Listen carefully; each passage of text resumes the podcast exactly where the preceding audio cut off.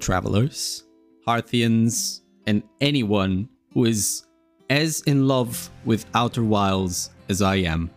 Welcome to a new episode of the Indie Diarist podcast, the first special episode, which I'm going to name a footnote.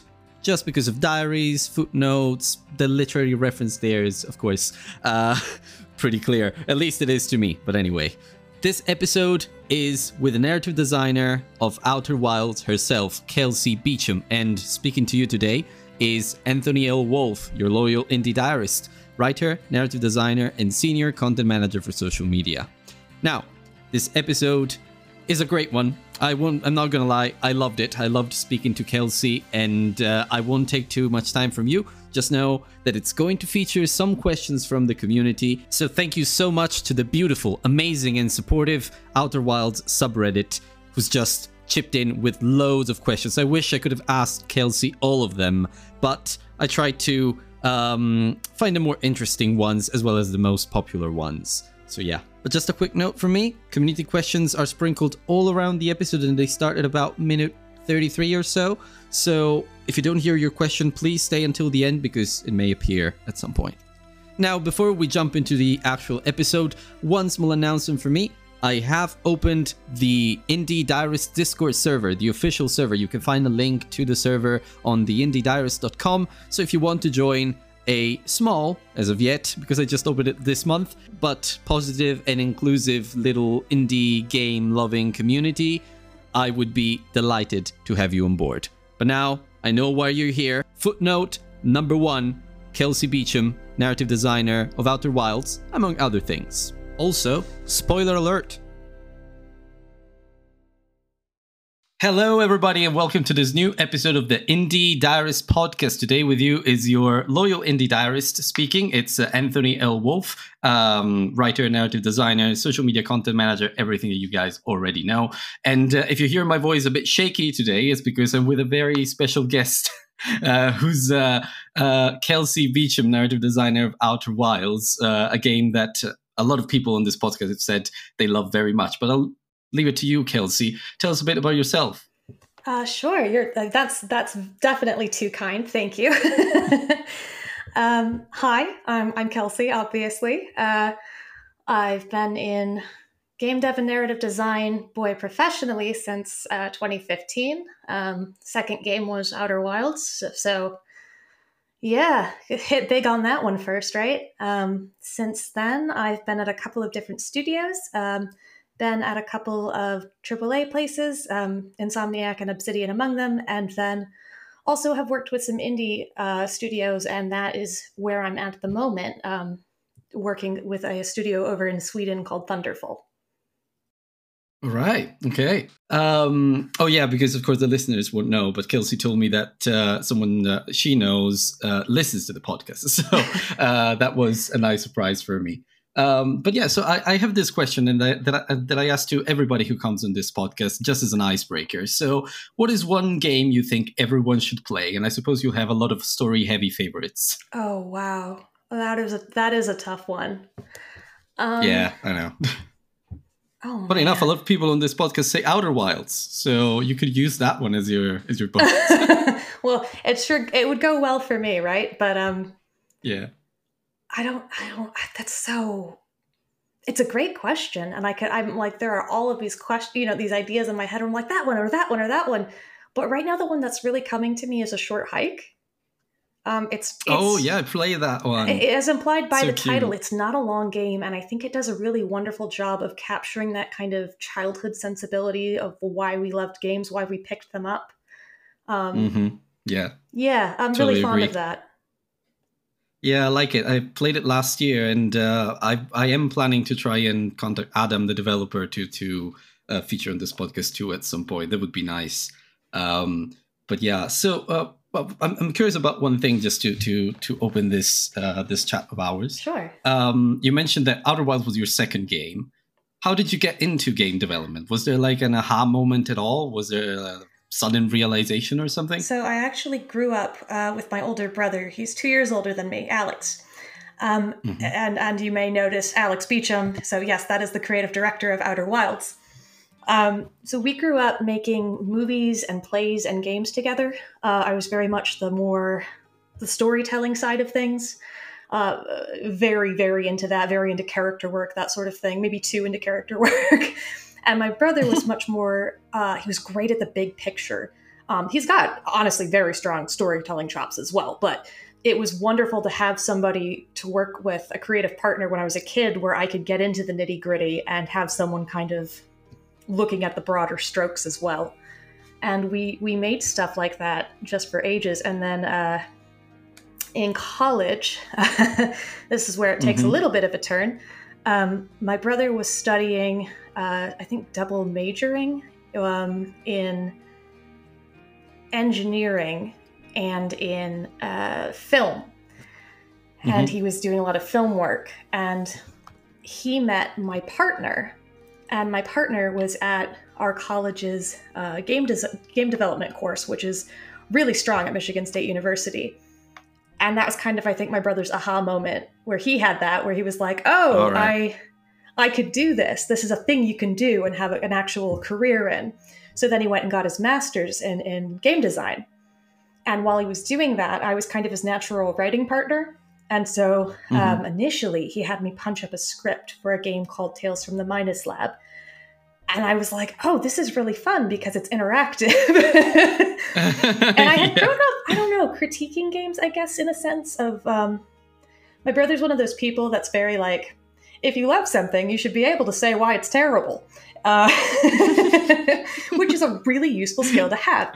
And I had been studying yeah, English, true, so I knew how to critique media in very, you know, particular ways. And I would mm-hmm. always look at games without really realizing it, thinking, oh, well, I see what they're doing here, but I would have done it differently. And I would have done it this way. And I think that would have been a better player experience. And I was always thinking about it from that right. perspective. So when I finally got to a position where I had a chance to do some writing for something truly interactive, I don't know, that was a rush. And so Alex started describing to me who uh, would be his senior thesis project for his master's degree, which would ultimately become Outer Wilds. And I don't know, I, I, say this all the time. I don't know who among us asked me to be on the project. I don't know if I was like, hey, can I work on this with you? Or if Alex was like, hey, will you work on this with me? Um, I just know it was an immediate, like, I want to do this. I have to do this. So That's great. Yeah. I started working on that. And then in 2015 was when um, we won at IGF. And that still wasn't the moment for me where I was like, I want to do this as a career. Um, mm-hmm. It was uh, the first, that was the first year, though, that anyone paid me. Um, I was moonlighting as a game developer while I was working as an editorial assistant full time at The Onion. And all right, yeah, mm-hmm. and, and the Onion was a blast. Don't get me wrong. I mean, it, it it's what it sounds like. we yeah. had some very bonkers work moments. It was a really fun and creative atmosphere, but also it was weirdly corporate. Um, on the one hand, oh right, okay. Well, because I mean, it's such a big company. Once you get to that point, mm. I mean, that's it's true of AAA studios too. They get very corporate in a hurry, yeah. and that's just kind of the way it is. I'm not trying to say it as like, a, oh, you know, stick it to the man kind of thing. Like, I'll stick yeah. it to the man when I goddamn well please, but yeah. this is not that. Um, but yeah, the, the other thing is they're very regimented about who is allowed to be creative in that way. So I had a lot of fun and I liked supporting the writers and everything, but I was never in a position where I was going to start writing comedy. Right. And to be I, honest I with you, it's mm-hmm. a very specific. If you know you've read The Onion, it's a very specific style of comedy that they've mastered, yeah. and it's just not my thing. My thing is a lot looser and a lot weirder in a lot of ways. Mm-hmm. So, and uh, yeah, yeah, we I think I think got it, to a point where Wilds, yeah. I was like, I have to, I want to be doing this other creative thing full time. I realized, I think 2017 around the time I took a week off from work to go to GDC. and uh, I was like, um, I got back from that and I was like, oh, shoot, normal jobs are ruined for me, aren't they? So I started yeah, looking into getting a full time gig in the games industry and working my way over that way. Right. So actually, that uh, ties into a sub question of this one that, that I had in mind. So would you say that? Uh, well, I think there's there's two ways you, you, I could I could approach this question, but would you say that uh, being what inspires you, drives you as a game developer? Is that feeling of connection between people, just like the one that you have with your brother, or would you say it's just that feeling of creativity, uh, or just connecting with the players, something like that? I suppose. I love all of the ways I get to be creative. This will sound a bit odd. If I sat down at a computer and wrote a novel, and I've mm-hmm. I've you know I've written one when I was like a teenager. props okay. to everyone who's done it like for real. it is a lot of you know sitting quietly by yourself and thinking. And I just I, I thought I was much more of a. I am an introvert, but I thought I was much more of an introvert back then. Back in my earlier high school days, where I'm like, oh yes, I will sit here and craft my perfect world, and there are no limits.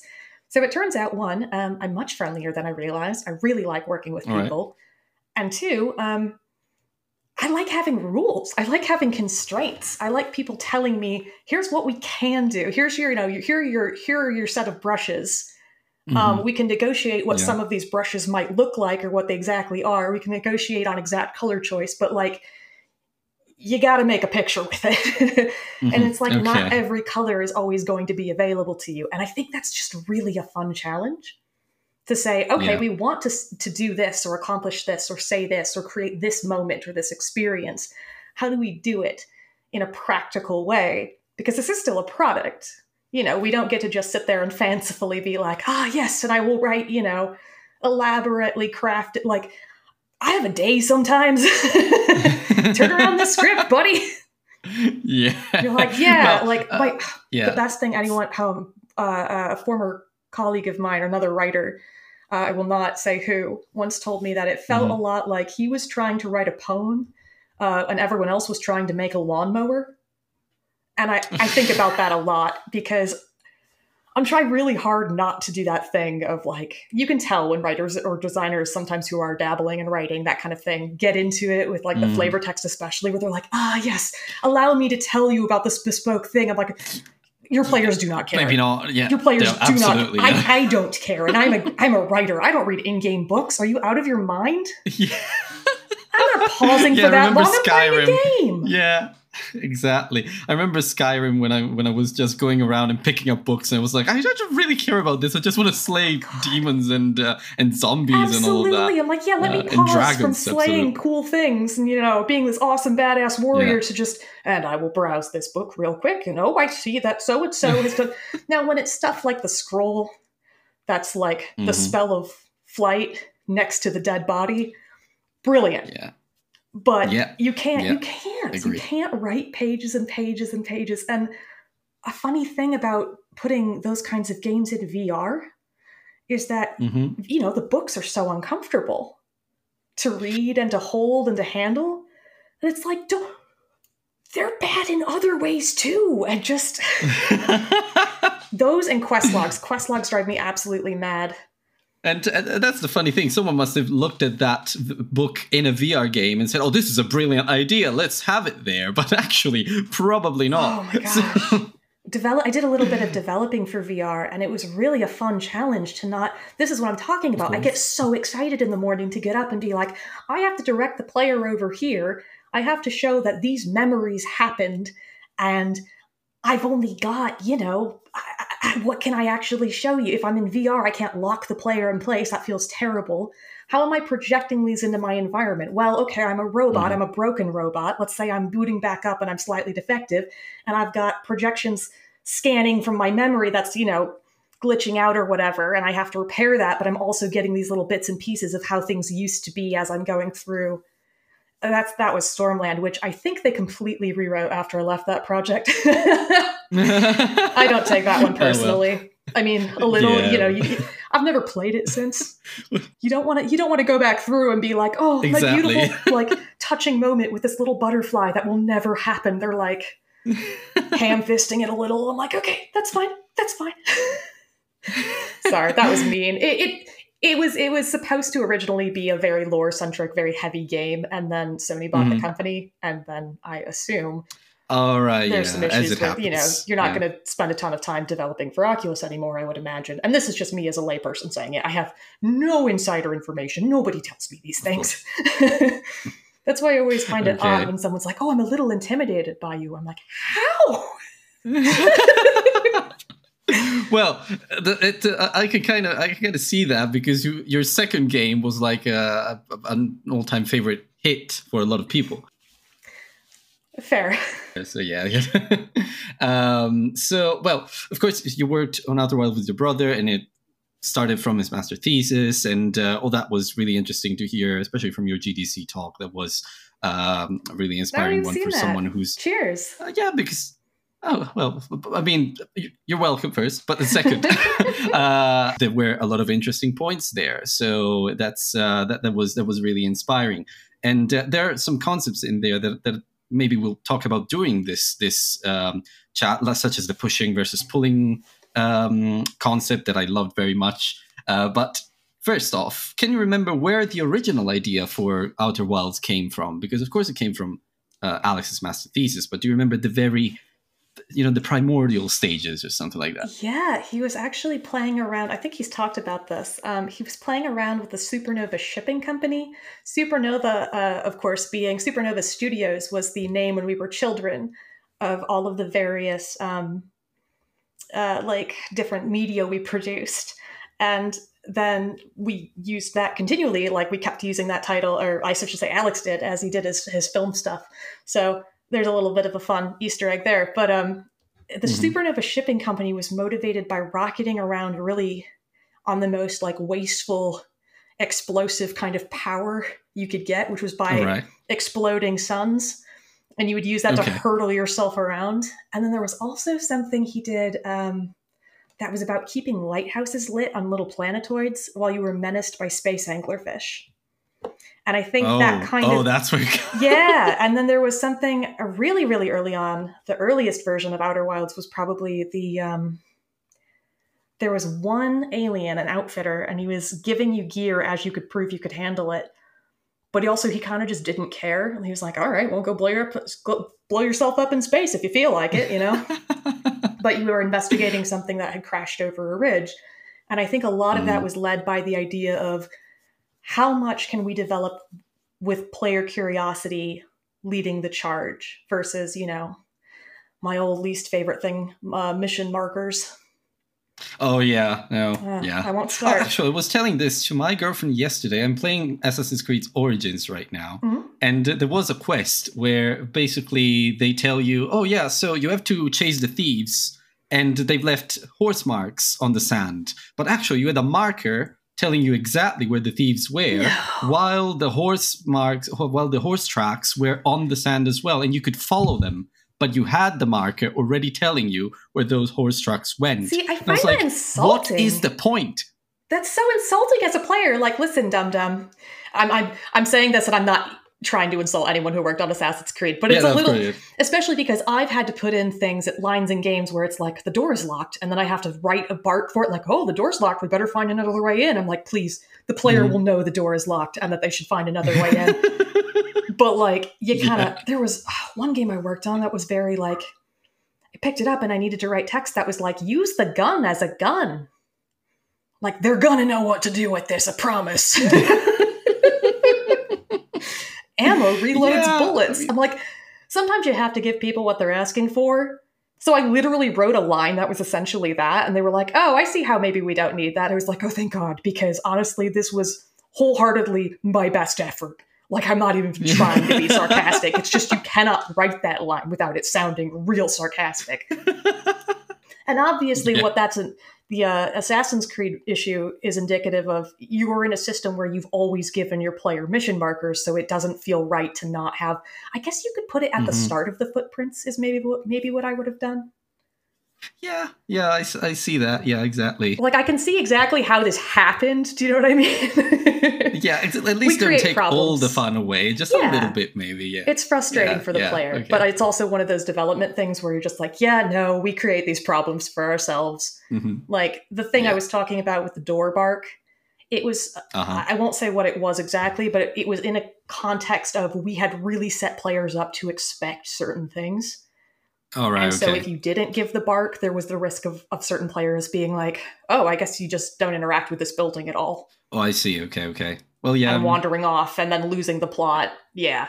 And also door barks. I mean, they're pretty much everywhere. I mean, it's locked. Well, okay, Like, I, thanks, I heard man. the lock clicking, but it, I just I've never yeah. I've never gotten home with my my partner and had them walk up to the door and try the door and then be like, it's locked. Like I'm not behind them going, it's locked.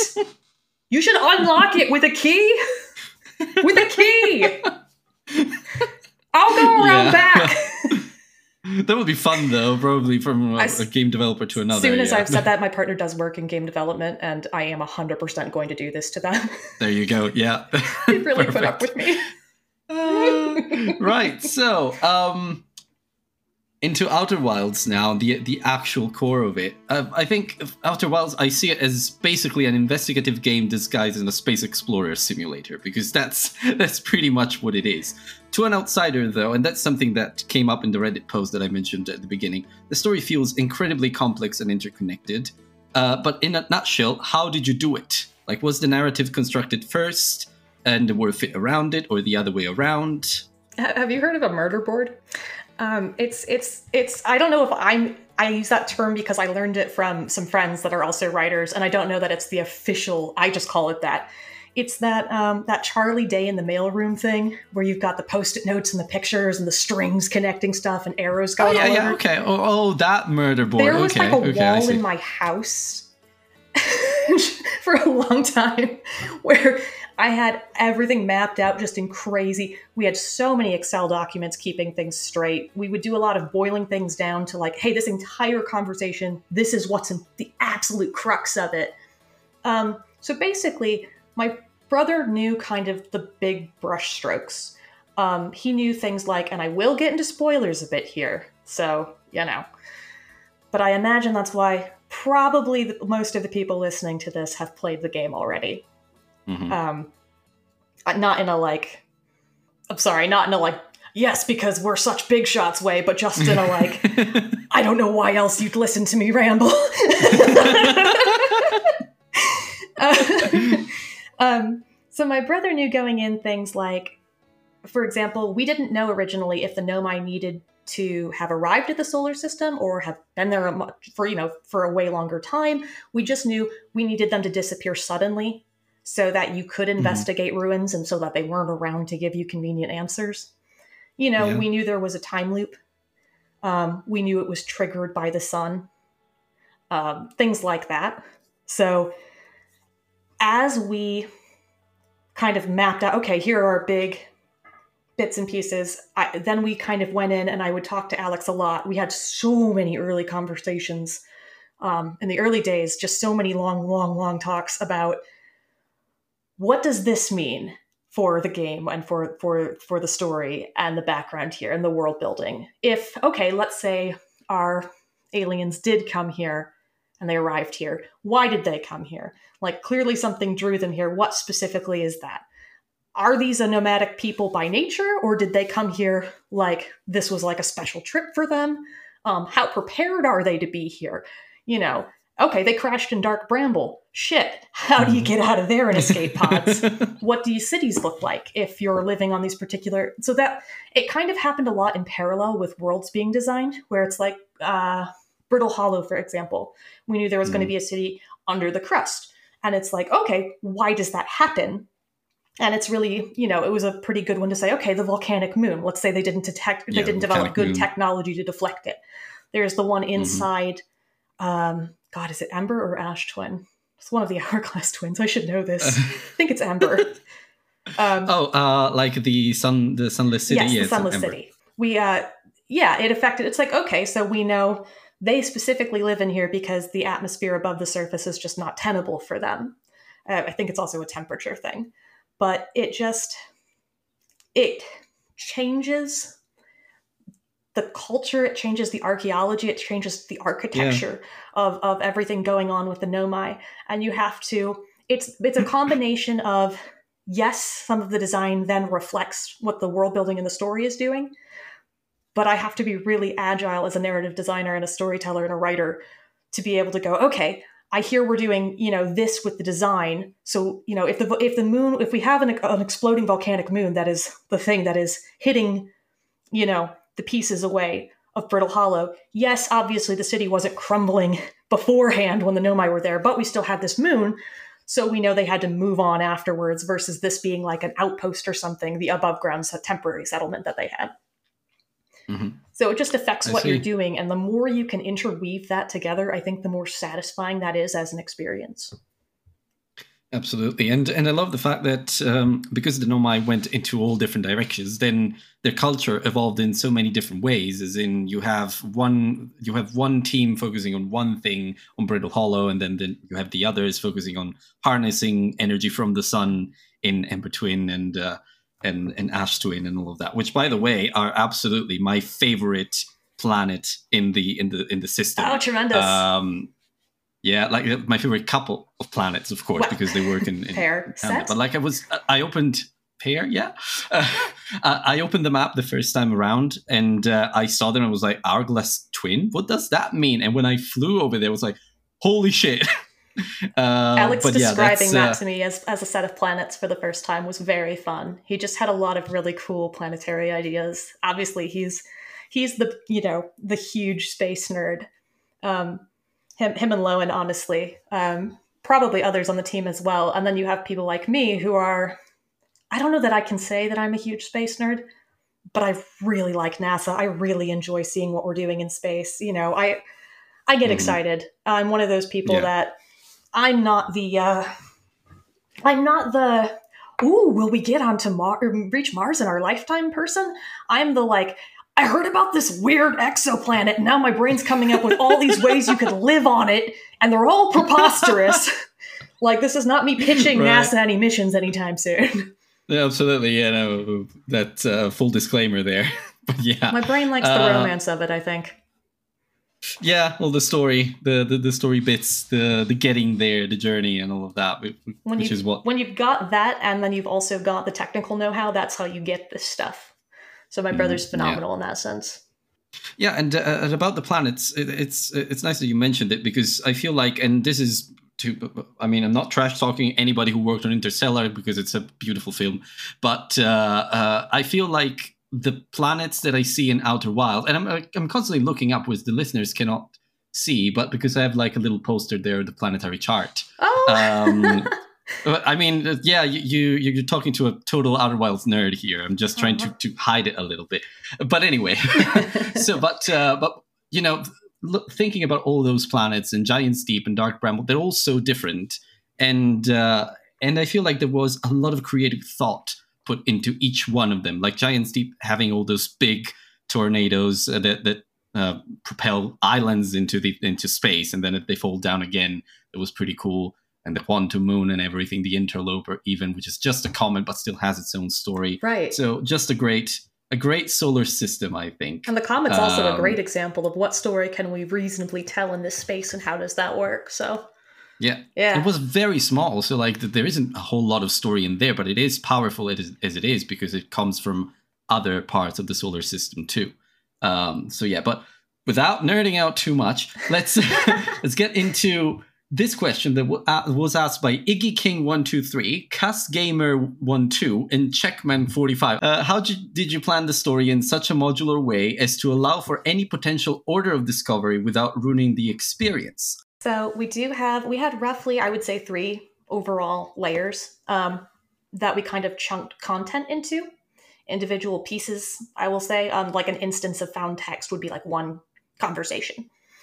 Um, surface level stuff is literally what it sounds like. It's found on the surface levels of your planets and moons. Um, it's pretty easy to access. It's also typically something that we tried to, I tried to write like a decent hook into it to grab the player's interest. Like, oh, what's that? That's interesting. But it's totally okay if you bounce off of them um, because I didn't want it to become, oh no, I found a piece of text and I have to memorize exactly what it says or else I'm never going to, you know, be able to proceed and have fun. Or like, or, God, worse, I wanted to avoid the, oh no, time for a mm-hmm. cutscene. Where you're like, yeah. you're playing the game and you're having fun and you understand, you're like, okay, I have to talk to Kaepora Gaebora, the uh, freaking uh, Ocarina of Time owl, where he's like, oh, uh-huh. this is what happened in the kingdom and you have to go blah, blah, blah. And you're just like, yeah, yeah, yeah, yeah. But like, let me go blah, blah, blah. That would be great. So I didn't want anyone stuck on those. So you can bounce off of them and it's totally fine to pick them back up later. Um, at the middle layer, that's stuff where it was a little harder to find. And it typically is something that you kind of had to, and obviously there's a lot of um, probably sub levels to this layer, but it's something that you usually would have to uh, read something on the surface level and understand it, and then navigate the world accordingly to be able to reach something at the mid level. But it's also still something you could stumble onto, and that would be okay. It's not going to totally ruin, you know, the rest of it. You're just you're going to be a little bit in media res for sure, probably, but or sometimes it's starting points actually. So it just kind of depends. And then at your absolute bottom level is the stuff where um, you know you're not getting there unless you've followed a lot of these clues and you've done a lot at that kind of middle layer and you've read a lot of those conversations and you've pieced things together um, yes it is possible to beat the game without ever going through the time loop but it's never going to happen because you just don't have the information you need yet so that's usually like big answers to large mysteries that kind of thing and then the way i think about it or the way, the way i thought about it was this each individual piece of conversation should, in and of itself, be fun to read. There should be something that happens in it. It shouldn't just be, oh, we constructed this, and now it's time to do the other thing. Um, sometimes it's, you know, oh, we did this, but it didn't work, and we're going to figure out why over here. Sometimes it's finding out two characters that have been mutually crushing on each other are, you know, sounds like they actually got together. That's exciting, you know. Um, I try to make it just enjoyable in some way. Sometimes it's just the space dad jokes. I have a terrible, terrible yeah. fondness for puns. But I try to make those individually enjoyable in some way. They should each be able to tell their own little story or piece thereof. And then I think of it like this this is how I've explained it before. If you wrestled a bear and won, and you later find out, oh shit, my dad wrestled a bear and he won.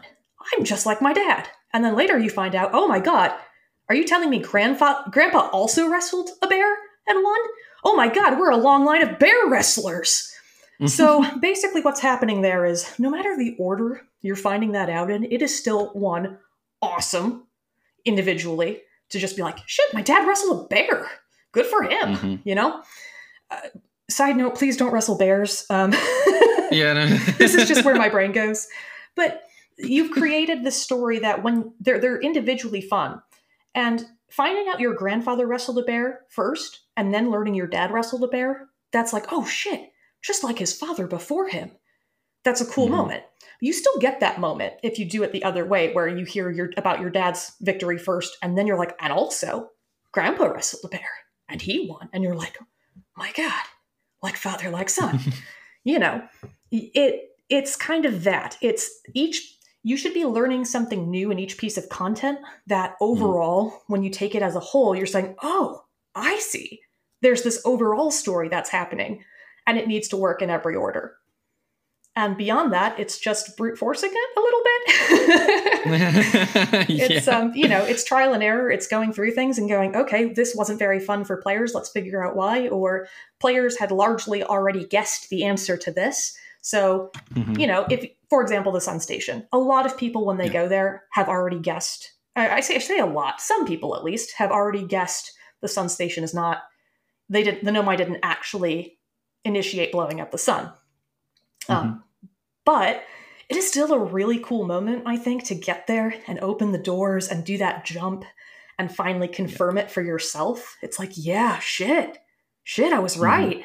So yeah it's it's not always about information. Sometimes it's how the story is told, and sometimes it's um, just the emotion involved. Mm-hmm.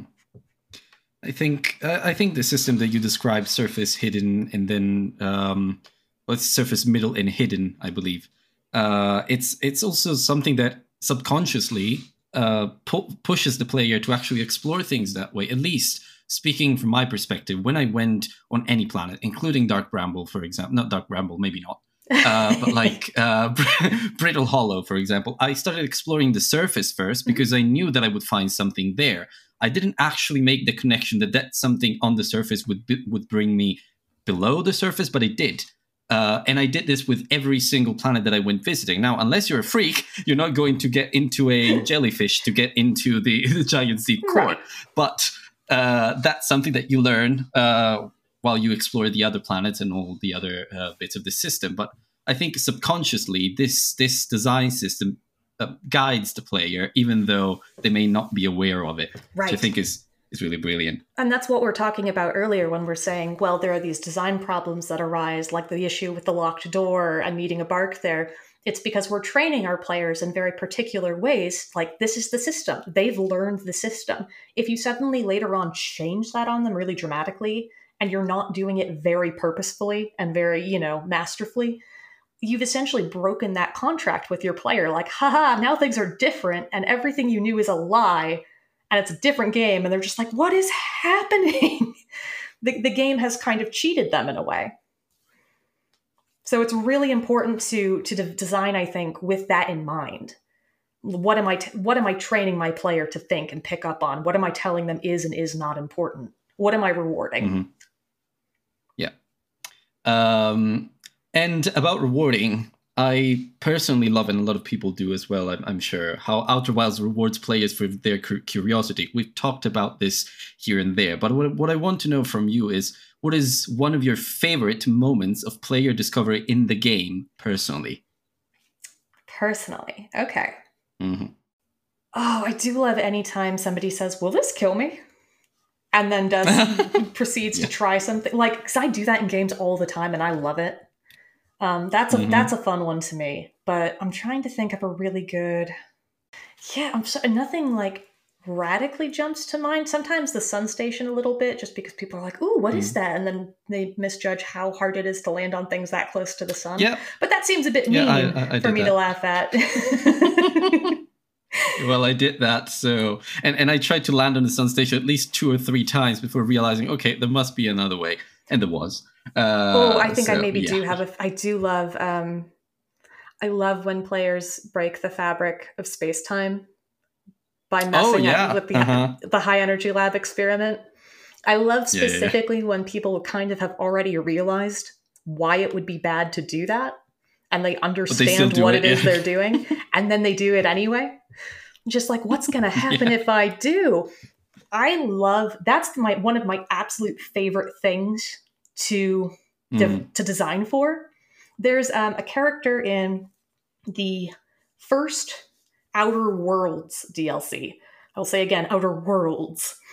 Um, uh, I can't remember. I think his name is Carl. Um, he's he's this crazed, uh, like half mad shopkeeper, and he absolutely hates the Spacer's Choice Moon Man, who is this large mascot with this round Moon Man head. In the game, you can get a Moon Man helmet and wear it. And I was just cackling with glee writing this reaction because if you go talk to him wearing that head, he will freak out. He will react to it.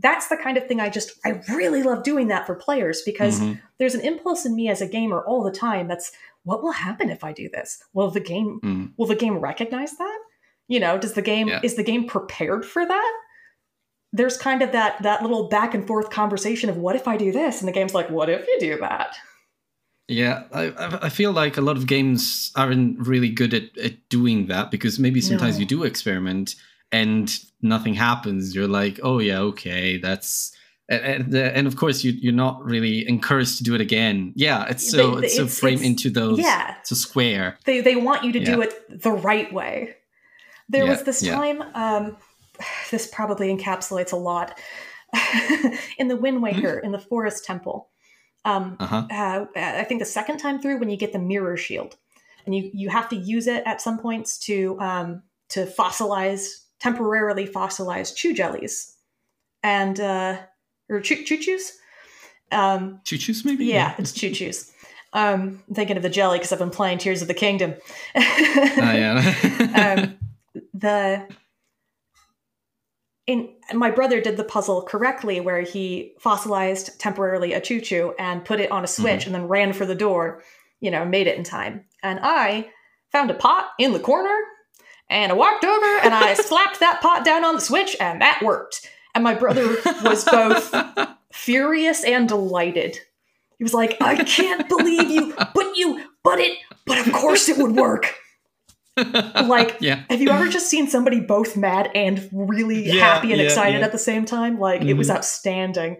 Because I had, Well, I Breath had, of the Wild does that a lot too. Yeah. I don't usually get to out clever my brother on those kinds of things. So Uh-huh. uh, young Kelsey was quite pleased.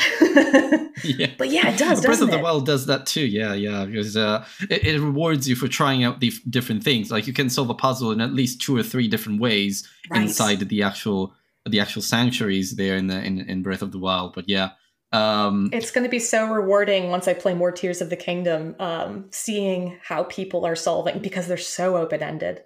There have mhm, been multiple yeah. times where I'm like, I'm sure this is not how they intended me to solve the puzzle, but it's how I'm going to solve the puzzle. Clearly, this I'm works. going to play it soon. Yeah, and and, uh, and I can't. Oh, wait I think you'll have. I won't. one. I won't spoil it, but I think you'll have a good time. Great. Yeah. Okay. It does. It does do a lot for rewarding curiosity. Now I've got a question from Sour Dude, and it's Crayon. Uh, what's a story piece or aspect you intended on having in the game, but for some reason chose not to in the end? Any pieces of lore, backstory, or Oh. culture?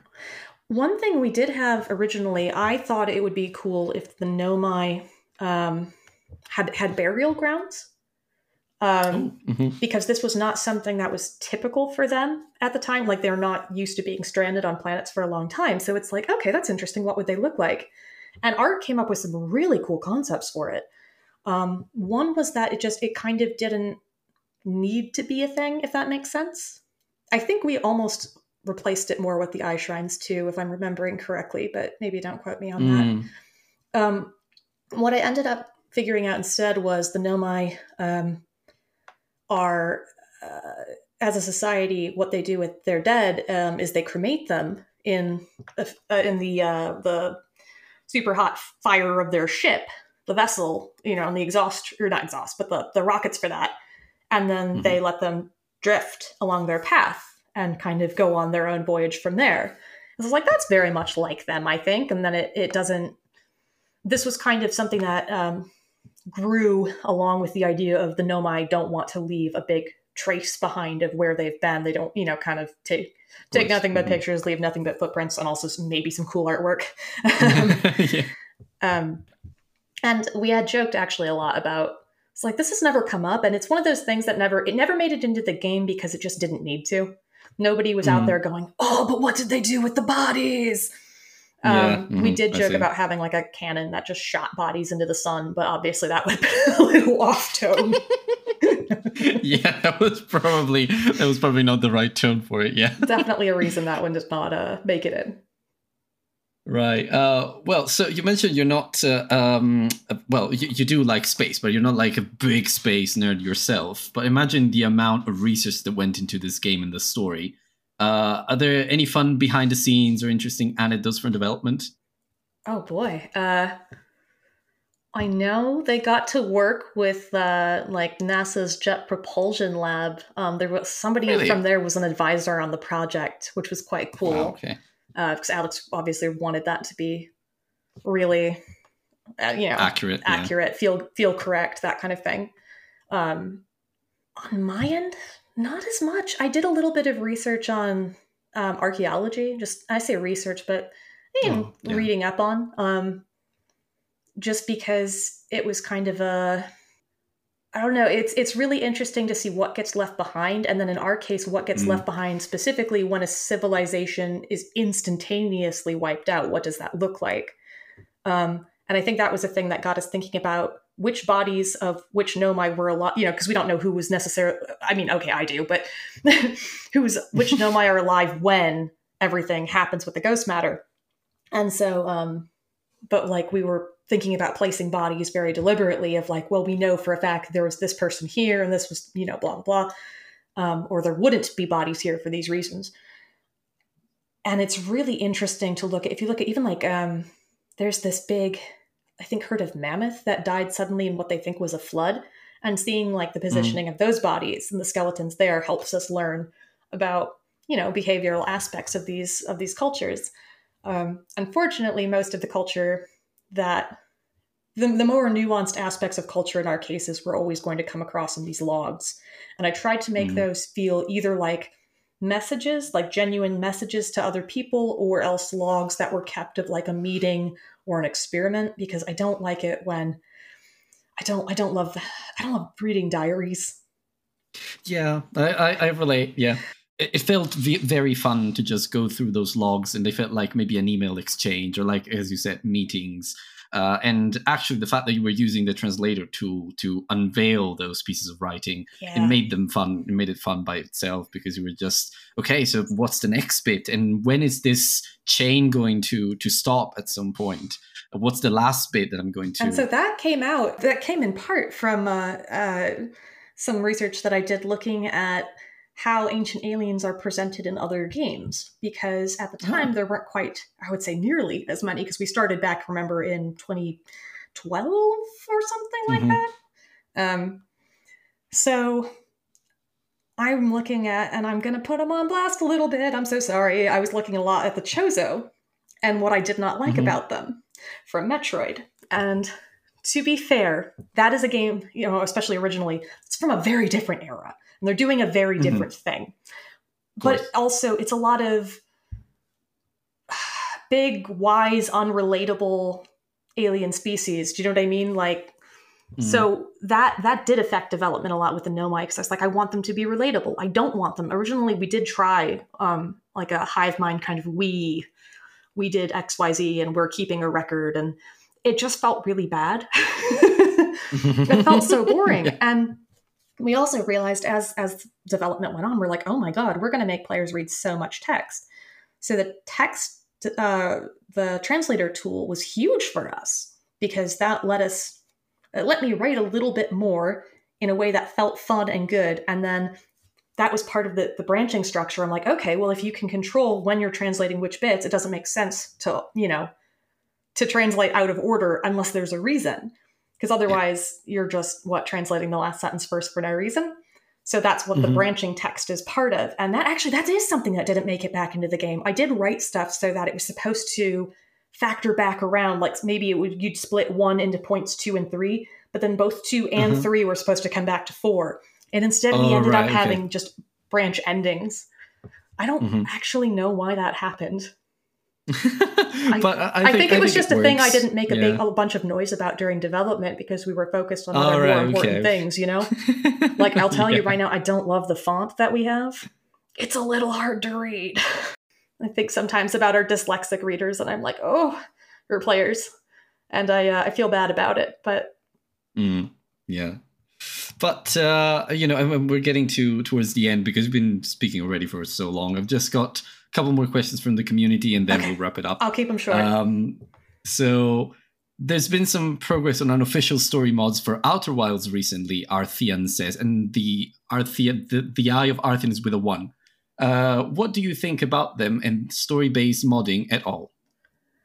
I think our game's a really weird one to mod if you're going to mod for story, to be honest, because it's Mhm. so incredibly interconnected.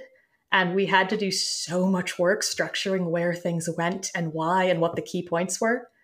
But I'm also not going to say don't, like, knock yourselves out. um, I don't, sorry, I don't mean that disrespectfully. It's just like if, if this is something that seizes you creatively and you want to essentially, I mean, it's kind of like, in a way, making fan fiction of it, right? So, like, hmm I mean, not to, again, I'm not trying to put down anyone as, oh, you're not doing enough work on it or whatever like that. I just mean, like, it's because I've, I've seen fan fiction and fan works that have been, oh my God, they're incredible. I kind Mhm. of feel, think of it as a little bit of another form of that. And I hope that's not disrespectful of me. But yeah, if, if you're creatively inspired by that and you're seized by it and you want to write, like, hell, go for it. Absolutely go for it. Um, there's an artist which whom you may know um, who goes around on Reddit. Uh, her name is Elwensa, I believe, but she does amazing comics of Outer Wilds, uh, diving deep into the lore of the Hearthians themselves, themselves, and the protagonist too, which I think is very, very heartwarming. Uh, but like, I, I can see these mods doing something like that, like telling new stories about the Hearthians and the different travelers and their childhood and whatnot. Um, so yeah, that's uh, Hearthian story that- mods definitely make the most sense to me, just because the Nomai are so like tangled and w- interwoven already that it's like it seems really difficult to, just speaking from experience it's really difficult Yeah. to weave more in there once you've kind of got it looking like you know so yeah that's Of course. it's it's it's just really rad that anyone's that inspired by it to kind of continue on with the lore Yeah, I guess we'll see, and I'm looking forward to that too. Um, so Darkly Sparkly uh, asks, "Do you watch playthroughs, and if so, what are your favorite crackpot fan theories?" Oh, I I've dabbled. It's been a long time. It's been since like 2019. I watched a lot more when they first Uh-huh. came out, but I still kind of was I have to be really careful with them just because I get embarrassed when I uh I don't know. Anytime somebody's very complimentary about it, I'm like, "Oh, oh, thank you, but I have to go." Oh, I'm sorry then, because I've been no, saying no, lot you've been you've been fine. I it just it's Okay. there's a certain I've also I've gotten a little bit more used to it, but All right, okay. um it's just i don't know and then i think my favorite playthroughs tend to be the ones where people are trying things that Mm, like ah, boy there's one that sticks out in my mind where somebody got out of their ship in dark bramble without turning the thrusters off or negating their relative velocity so Uh-huh. then the ship just gloriously careened away. And this was at i want to say gdc when we were at igf for 2015 just a group of us around the booth are rooting for this guy just to make it back to his ship before his oxygen ran, ran out. And we're all cheering for Oh. him. I love the like just the weird situations that come up like that. Mhm. a lot of fun of course, me. yeah. i don't know if i know enough of the like quote unquote crackpot fan theories. This has me very curious though Right. Yeah. Well, something to look into later, then possibly. Uh, I think you're going to like this question from Specialist Key one, uh, 1995. Why did you decide to name all the Hearthians after rocks, a fact which I adore, and all the Nomai after flowers? Oh, uh, plants actually in general. Um, but I think I plants, did. I did do a lot of flowers. Um, that is that's a fun question. Yeah. Um, well, part of it is I don't love coming up with naming. Like I like having a All right. naming scheme. I like having something where I'm using a consistent like thing. I'm really into like so like conlang, for example. Like um Mhm. I did not used to know how to like handle constructed languages and make them cool. Mhm. Um, it was a lot of like, you know, it's like, oh, people always put like Z's and K's and space names. And so I knew I didn't want that. I didn't want a bunch of like Z's, like Zaz, Zazber or whatever, you know, telling you to, to launch your spaceship. Um, I think I started doing rocks just because I, boy. So in it was back in like 2008 or 2009 i took a i think 2008 i took a geology class and i oh, really? Okay. yeah i'm, I'm just a fan of rocks it's probably as simple as that um, i just really think rocks are interesting. I like how they form. Um, i like their names. I like rock samples. Um, i do have a little bit of a collection going. It's very modest but you know i I like knowing what they are. And there's something to me about the toughness of Hearthians. Like you can pick up a rock and you can shuck it as far as you can throw, and it's probably going to be complete, just exactly the same as when you had first picked it up. You know, it's you're not going to damage the thing unless it's really you know delicate or something, or you I don't know throw it into lava. But to me, that worked really well with the Hearthians. They're hard headed, they're stubborn. You know, um, if I really like psychoanalyze myself, I wonder if it's connected to Gorons at all. I oh, right. yeah, when I was a kid, I just loved the Gorons for some reason in Zelda. I don't know that that's why I did it, but like maybe that was back there a little bit. And then once I picked up the rocks, it's like, okay, cool. Well, just, you know, I wanted to do rocks that were a little less like feldspar is a little, I mean, it's not uncommon at all, but like quartz is a rock everyone's going to know. Like, I think slate was a little bit of a, that was a little bit of a compromise for me because it is Mhm. too obvious, but it just felt right for them.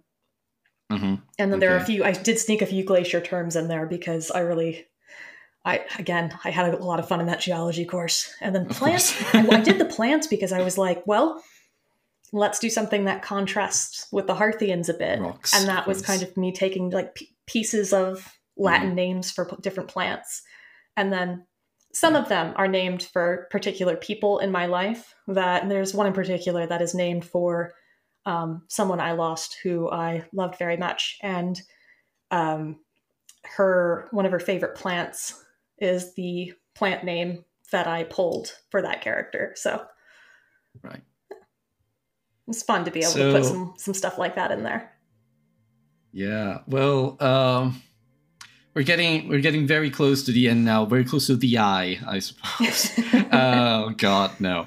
and then the time loop restarts, right? Yeah, no, no. Uh, so many people say that playing this game changed their perspective on life. Uh, I, I, I think I'm very close to that statement too. Did you have any idea while you were creating this little world that it would have such a large impact? No, no, I had no clue. um, this is what I mean when I'm not.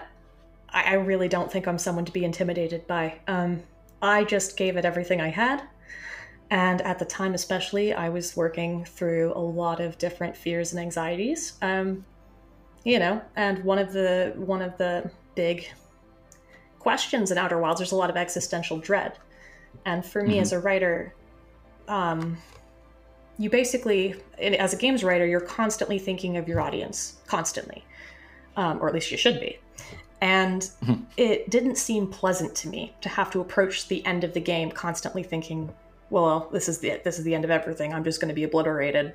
This sucks. The, the world is ending. The universe is ending. What's the point? Um so it really heavily impacted how i approached it. It also had a lot to do, I think you'll notice with the Nomai, of how I approached failure. Because I have failed a lot in life. I have failed a lot. And each time I have had to, you know, it's what everyone does. It's you, you pick yourself up, you dust yourself off, you say, okay, that was not correct. that went a little awry. Maybe I shouldn't have used that much jet fuel. And you say, how do I do this differently? What do I learn from this? Because that was something so inherent with the Nomai's perspective was that failure was not failure it was simply new information Mhm. and then you worked Learning. with what new information you had so i'm floored frankly by some of the response that's gotten and i am incredibly honored that people connected with it in the way they did because it's a lot of that is where my head was at the time and still is to some extent Um, I'm, I'm afraid the, the answer to this one is going to make a few people sad, but I have to ask it anyway. Are there any more stories in the Outer Wilds universe, multiverse, you or the others that Mobius are interested in telling? Um, well, I'm not with Mobius, so I actually can't answer that. Um, maybe even legally. um, I can all I can uh, say for sure is that I have not been asked to work on anything Outer Wilds related since the DLC. Okay. Right, let's close it with a fun question for you. Imagine sending a Nomai style message to a civilization thousands of years into the future. What would you say?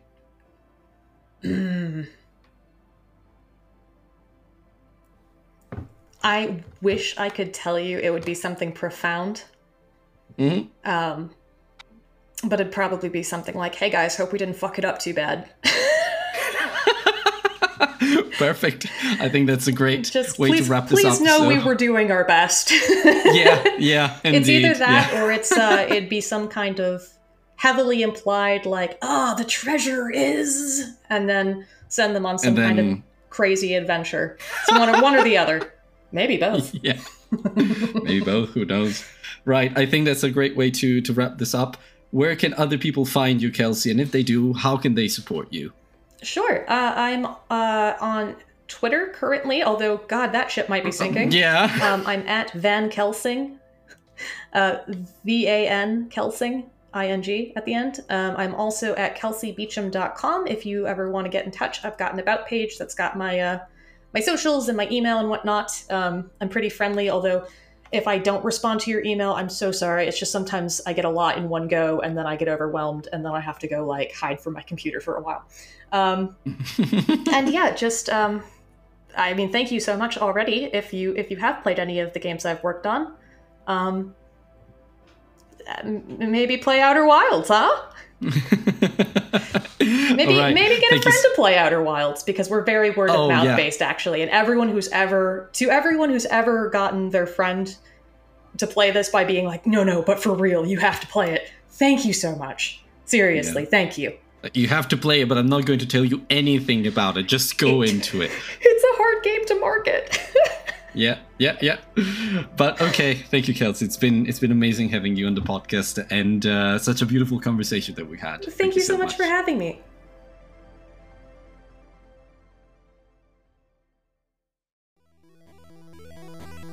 And that's a wrap, friends, travelers, Hearthians, for this very first special episode of the Indie Diarist podcast. Thank you so much for listening, and thank you to Kelsey, who's been such an amazing guest for well over an hour, where we just rambled on about space and Outer Wilds and narrative design and game design and all of these amazing things that you just heard. I will be very much looking forward to your next game, Kelsey. Thank you so much again. If you guys enjoyed this episode, please subscribe to the show. I know a lot of you may be new to the Indie Diarist because you may be coming from a lot of different parts of the internet, but I hope I'll have you joining me for this journey because I have so many great things planned for the future, and Kelsey was just the beginning. So, um, please follow the show on social media. I'm on Twitter at the Indie Diarist. That's the only channel where I am right now, although that ship may be sinking soon, as Kelsey said herself. Um, but also now, as you've heard at the beginning of the episode, there is a Discord server for the Indie Diarist, and you can join it by going to theindiediarist.com and clicking on the invite link. So, Lastly, if you are an indie game developer yourself, or if you're someone who thinks would be a great fit for this podcast, please get in touch. I'm always looking for new and amazing guests to feature on the show who have an interesting story to tell, because that's what I do here at the Indie Diarist. I like to bring to light the stories, the human stories, behind the indie games we all love. So, until next time, guys, I'll speak to you in the next Indie Diarist episode.